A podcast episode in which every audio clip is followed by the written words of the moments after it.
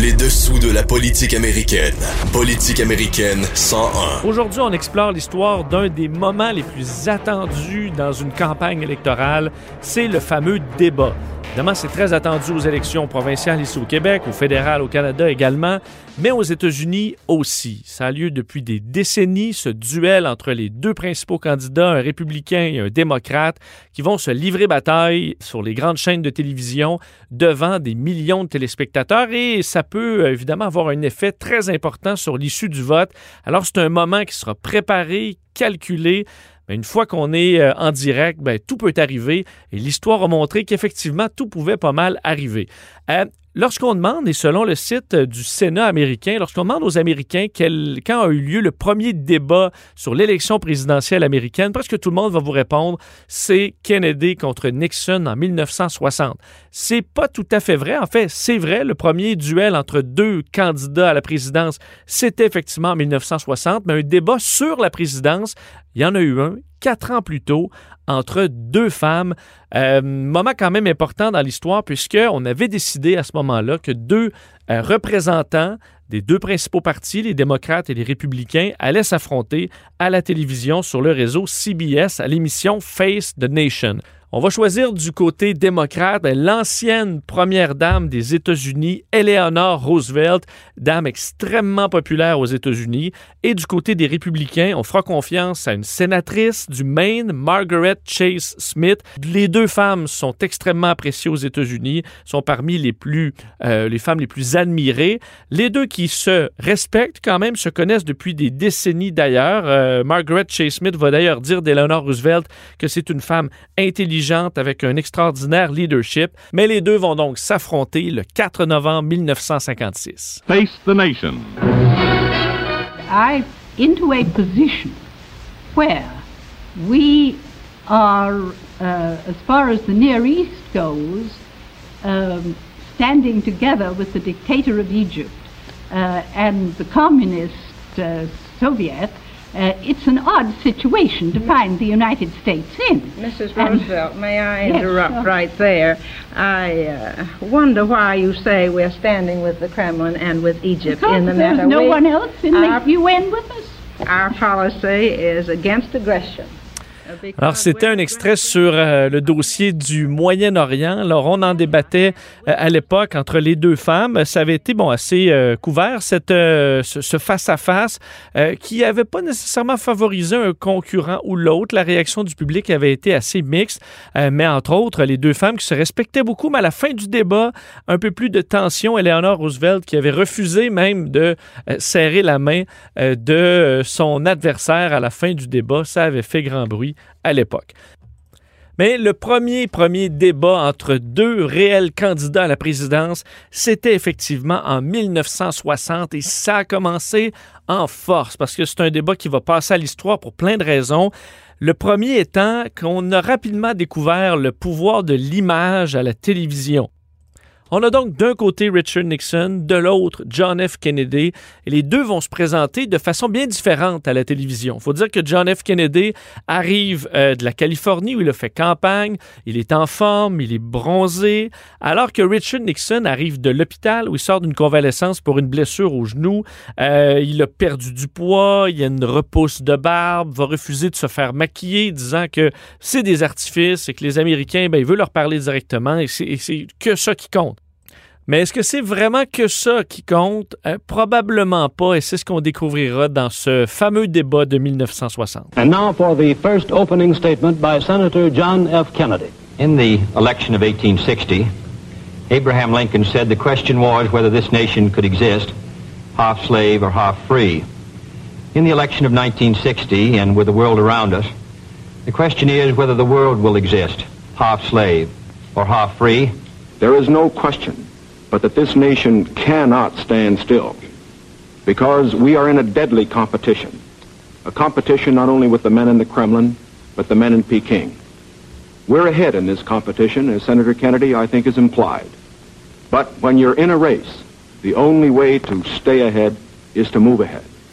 Alors, vous voyez que le ton euh, ben, est intéressant des deux candidats. Euh, Richard Nixon paraît solide, mais euh, c'est probablement parce que vous écoutez cette émission en balado, parce qu'à la télévision, il avait l'air beaucoup plus affaibli que JFK. Alors, ça a donné des résultats très différents.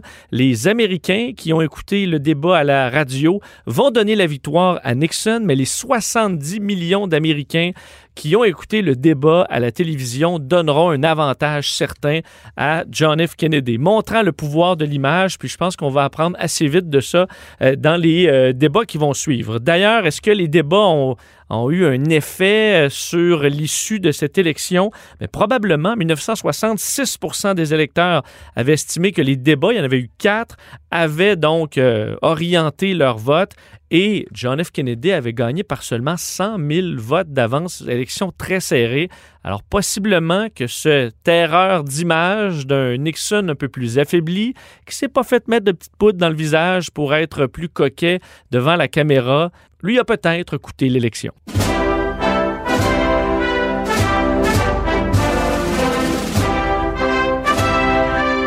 à travers les euh, nombreux débats euh, présidentiels euh, dans les dernières décennies, il y a eu quelques perles, quelques erreurs, quelques moments plus cocasses, quelques bons succès.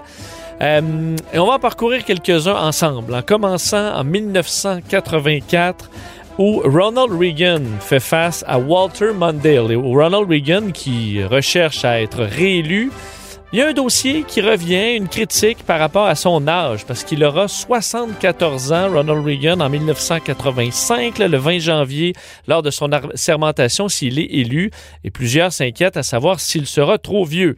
Savoir que euh, nos candidats cette année, Joe Biden et euh, Donald Trump, le questionnement se pose encore cette année. Et euh, questionner là-dessus, sur le fait est-ce que son âge va être un problème, Ronald Reagan avait une brillante réponse qui avait fait éclater de rire tout le monde, même son opposant Mondale. Écoutez ça. Any doubt in your mind that you would be able to function in such circumstances? Not at all. Mr. Truitt, and I, and I want you to know that also I will not make age an issue of this campaign. I am not going to exploit for political purposes my opponent's youth and inexperience. Alors, un coup de maître de Reagan qui disait euh, donc en gros, non, je ne ferai pas de l'âge un sujet important de cette campagne. Non, je ne vais pas exploiter à des fins politiques euh, la jeunesse et l'inexpérience de mon opposant, faisant référence à, à, Mondale qui avait quand même, qui allait avoir 57 ans quand même, mais c'était très très bien lancé euh, de la part de Reagan. Autre moment cocasse où on peut dire de malaise, en 1988, Michael Dukakis, qui fait face à George Bush père, se fait poser une curieuse question, euh, même un peu déplacée, peut-être à notre œil d'aujourd'hui. Dukakis, qui s'oppose à la peine de mort, se fait poser par l'animateur la question suivante. Si votre femme, Kitty Dukakis, se faisait violer et assassiner, seriez-vous en faveur d'une peine de mort irrévocable? Et Michael Dukakis, qu'on voit chez beaucoup d'Américains comme étant un technocrate, un gratte-papier, euh, aurait eu peut-être l'occasion de sortir une réponse qui venait du cœur un peu, euh, mais il a sorti une réponse tout à fait euh, technocrate et gratte-papier. Ça donne un moment curieux qui n'a malheureusement pas aidé Dukakis et qui a ben, perdu l'élection. Governor, if Kitty Dukakis were raped and murdered, Would you favor an irrevocable death penalty for the killer? No, I don't, Bernard, and I think you know that I've opposed the death penalty during all of my life. I don't see any evidence that it's a deterrent, and I think there are better and more effective ways to deal with violent crime. We've done so in my own state, and it's one of the reasons why we have uh, had the biggest drop in crime of any industrial state in America, why we have the lowest murder rate of any industrial state in America. Alors, une réponse coûteuse à une question, faut dire quand même un peu euh, particulière à la défense de M. Euh, Dukakis. Et pour vous montrer quand même que dans les débats, on peut sérieusement se planter et ça peut euh, ben, nous hanter pour très longtemps. Vous faire entendre un extrait qui n'est pas dans un débat euh, de chef, de candidat à la présidence, mais un débat euh, lors des primaires républicaines pour devenir candidat républicain à la présidence. Vous s'en souviendrez peut-être en 2012, le candidat Rick Perry, candidat quand même qui était populaire, assez coloré, explique qu'il veut supprimer trois agences gouvernementales, les éliminer. Le problème, pendant le débat, Rick Perry est incapable de se souvenir d'une de ces agences. Ça donne un moment très curieux qui, selon plusieurs experts, a coûté la vie politique à Rick Perry, tout simplement en raison d'un oubli en direct. It does the things to the regulatory climate that has to happen, and I will tell you, it's three agencies of government when I get there that are commerce, education, and the um, uh, what's the third one there? Let's see. you need five. Oh, five. Okay, so commerce, education, and uh, the um, uh, EPA. EPA. There you go. No, okay. Let's talk. Let's talk deposition. Seriously.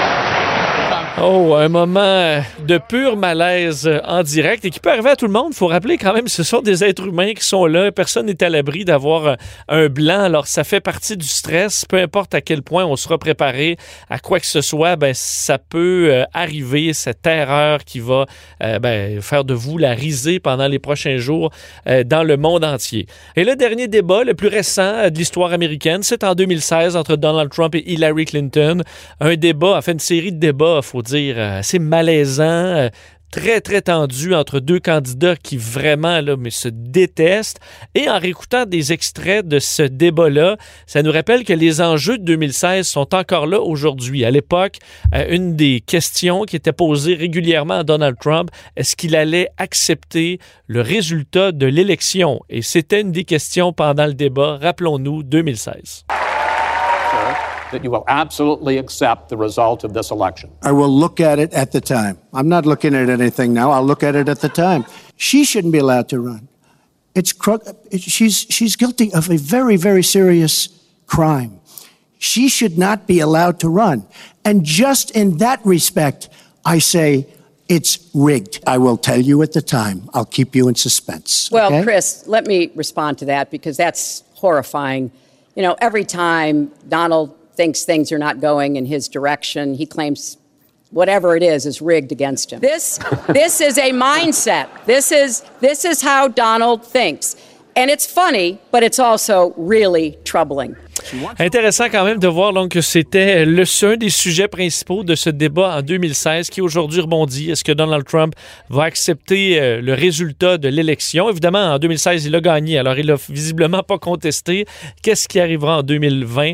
Ben là, on le saura dans les prochaines semaines. Et pour ce qui est des débats, ça vous a donné le goût de les suivre. Ça commence très bientôt, le 29 septembre, premier débat entre Joe Biden et Donald Trump. Le 15 octobre, il y en aura un autre et le 22 octobre, alors qu'on approchera très sérieusement euh, du, euh, du vote final, ben, ce sera le dernier débat et débat à la vice-présidence euh, qui sera quand même intéressant. Kamala Harris qui est assez douée, un Mike Pence beaucoup plus froid. les deux vont s'affronter le 7 octobre prochain. Est-ce qu'il y aura des grands rebondissements? Est-ce que ça peut encore influencer les Américains le débat alors que tout le monde est tellement campé? Ce sera intéressant de voir ça, du moins, ce sera tout un spectacle.